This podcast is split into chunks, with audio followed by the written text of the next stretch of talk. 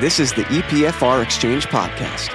All opinions expressed by Cam, Kirsten, or our podcast guests are solely of their own opinion and do not reflect the opinion of E P F R. This podcast is for informational purposes only and should not be relied upon for investment decisions. Hello, everyone, and welcome to the E P F R Exchange Podcast. My name is Kirsten Longbottom, and I'm joined by E P F R's resident economist, Cameron Brandt. To start off this week's podcast, Cam, uh, you and one of our quant team members have been pulling together an end-of-quarter review.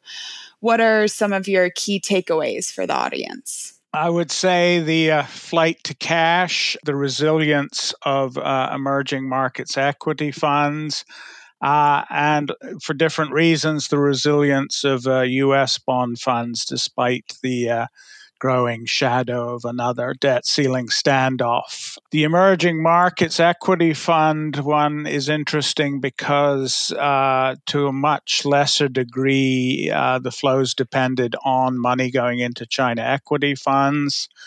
Um, there was much more going to other groups uh, with the diversified GEM funds to the fore. But having said that, uh, the latest week uh, sort of reflects a shift back to the what we saw during the second half of last year uh, with uh, China equity funds recording their uh, third largest inflow since we've been uh, tracking them, uh, taking in over six billion dollars. There's definitely been this rush back to cash and, like you said, the two C's, so China and cash. Um, Money market funds pulled in over fifty billion dollars for the seventh time in the past nine weeks. But uh, what aspects of China's rebounding economy are investors taking the most interest in?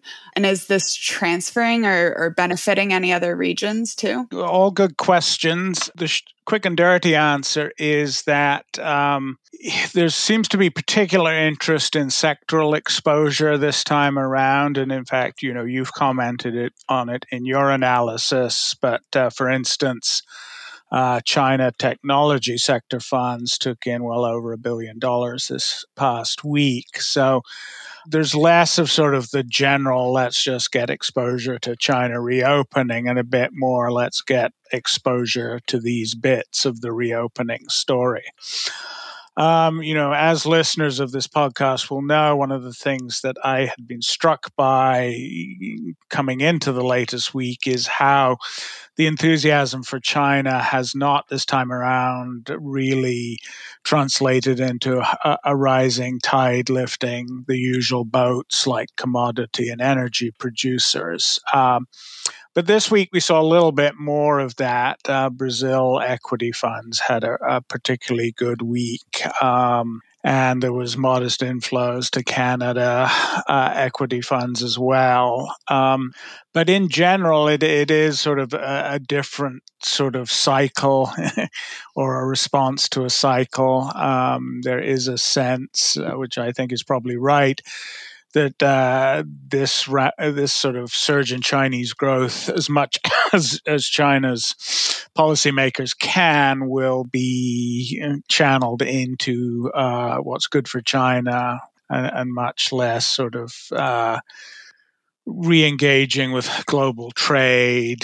Um, the Chinese model is in transition, and it's definitely more inward-looking uh, than it has been. So like you said last week, uh, one more quarter point rate hike has a high probability of happening. Uh, you noted the subdued flows in the data we track and economic data that wasn't bad enough to cause a pause in tightening. What are investors most fearful about in the expected outcomes of the Fed and E C B meetings being held next week? Uh, well, I think in both cases, they are expecting at least uh, a quarter point hike from from those two major central banks. Um, you know, the, the fear is that uh, both of those bodies will sort of nudge uh, monetary tightening to the point where the chance of a soft landing evaporates and, and the certainty of a Uh, a nasty recession increases to the point where it, it becomes reality.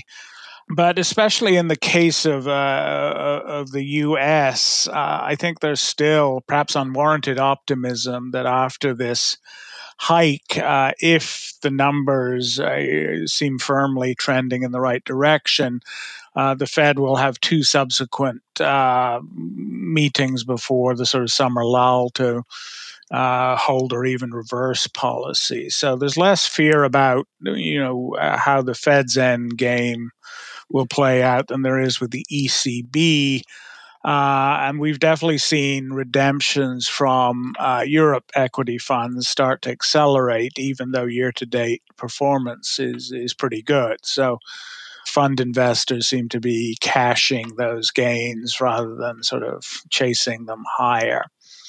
Uh, and, you know, Europe's story continues to uh, have a number of headwinds uh, moving against it. Um, the Ukraine-Russia war continues to rumble along. Given the debt dynamics there, you, certainly the, the, the banking systems are probably more vulnerable to you know, the, the kind of tightening that the E C B has been engaging in. Um, a, a new wild card is a persistent drought that has been reinforced by a very dry spring. Uh, and that has implications for transportation. You know, there was a period last August where the Rhine really couldn't uh, handle uh, anything but the smallest uh, sort of transportation barges. French nuclear power plants were having to dial back capacity because they couldn't get sort of the, the proper supplies of cooling water. You know, agriculture depends pretty heavily on water. A lot of manufacturing processes do. So it looks like it could be a long, hot summer for European equity. Um, that said, after years of, of being yield-starved and indeed sort of, in some cases, paying European governments for the privilege of lending them your money, uh, investors seem pretty thrilled that European paper is starting to provide meaningful returns. So uh, flows into Europe bond funds have held up uh, very nicely, uh, certainly over the past three or four months. So maybe investor sentiment is dropping slightly for Europe equity, but not so much for bond funds just yet. Yeah, just yet. Or ever. We definitely saw um, some fear hit sector funds this week. Only four groups posted inflows, and one of the, one of those groups had a had an over a billion dollar inflow, and that was technology sector funds. Um, energy sector funds suffered the biggest redemption, and that exceeded one billion as well. For tech, it was a big week on the earnings side with Microsoft, Meta Platforms, Amazon, and Alphabet showing mixed reports. Cam, what's your overall consensus on earnings season? Is it defying the expectations of companies showing signs of stress, or or what are you seeing? Well, the, the bar was set pretty low. I mean, the earnings themselves have, surprise, surprise, slightly exceeded expectations on the whole. And the accompanying reports, which I think investors are paying more attention to this go around than might otherwise, you might usually be the case, has been very mixed. Um, it, it isn't an earnings season, I think, that provides, you know, great fuel for optimism. Those reports have been, you know, pretty candid about the issues ahead. Um, but they haven't been completely dire either. Um, like so much that we're seeing in terms of the usual information on, on, on which investors base their decisions, it can cut both ways. Uh, you can read uh, in aggregate the reports as, you know, somewhat glass half full, or, or you can say it's half empty and it's really pointing to a pretty rough second half of the year. So uh, I apologize for the slightly wishy-washy answer, but that's sort of what we I've been seeing as I plow through these. Yeah, it's slightly wishy-washy earnings reports, I guess. Um, but thank you so much, Cam, for your time again this week, and we will be sure to catch up next week. We will. Thanks for listening to the E P F R Exchange Podcast. For more information, visit E P F R dot com or E P F R dot buzzsprout dot com. Interested in joining Cam and Kirsten to talk fund flows and allocation data, or have a suggestion for the topic of a future podcast? Email us directly at podcast at E P F R dot com.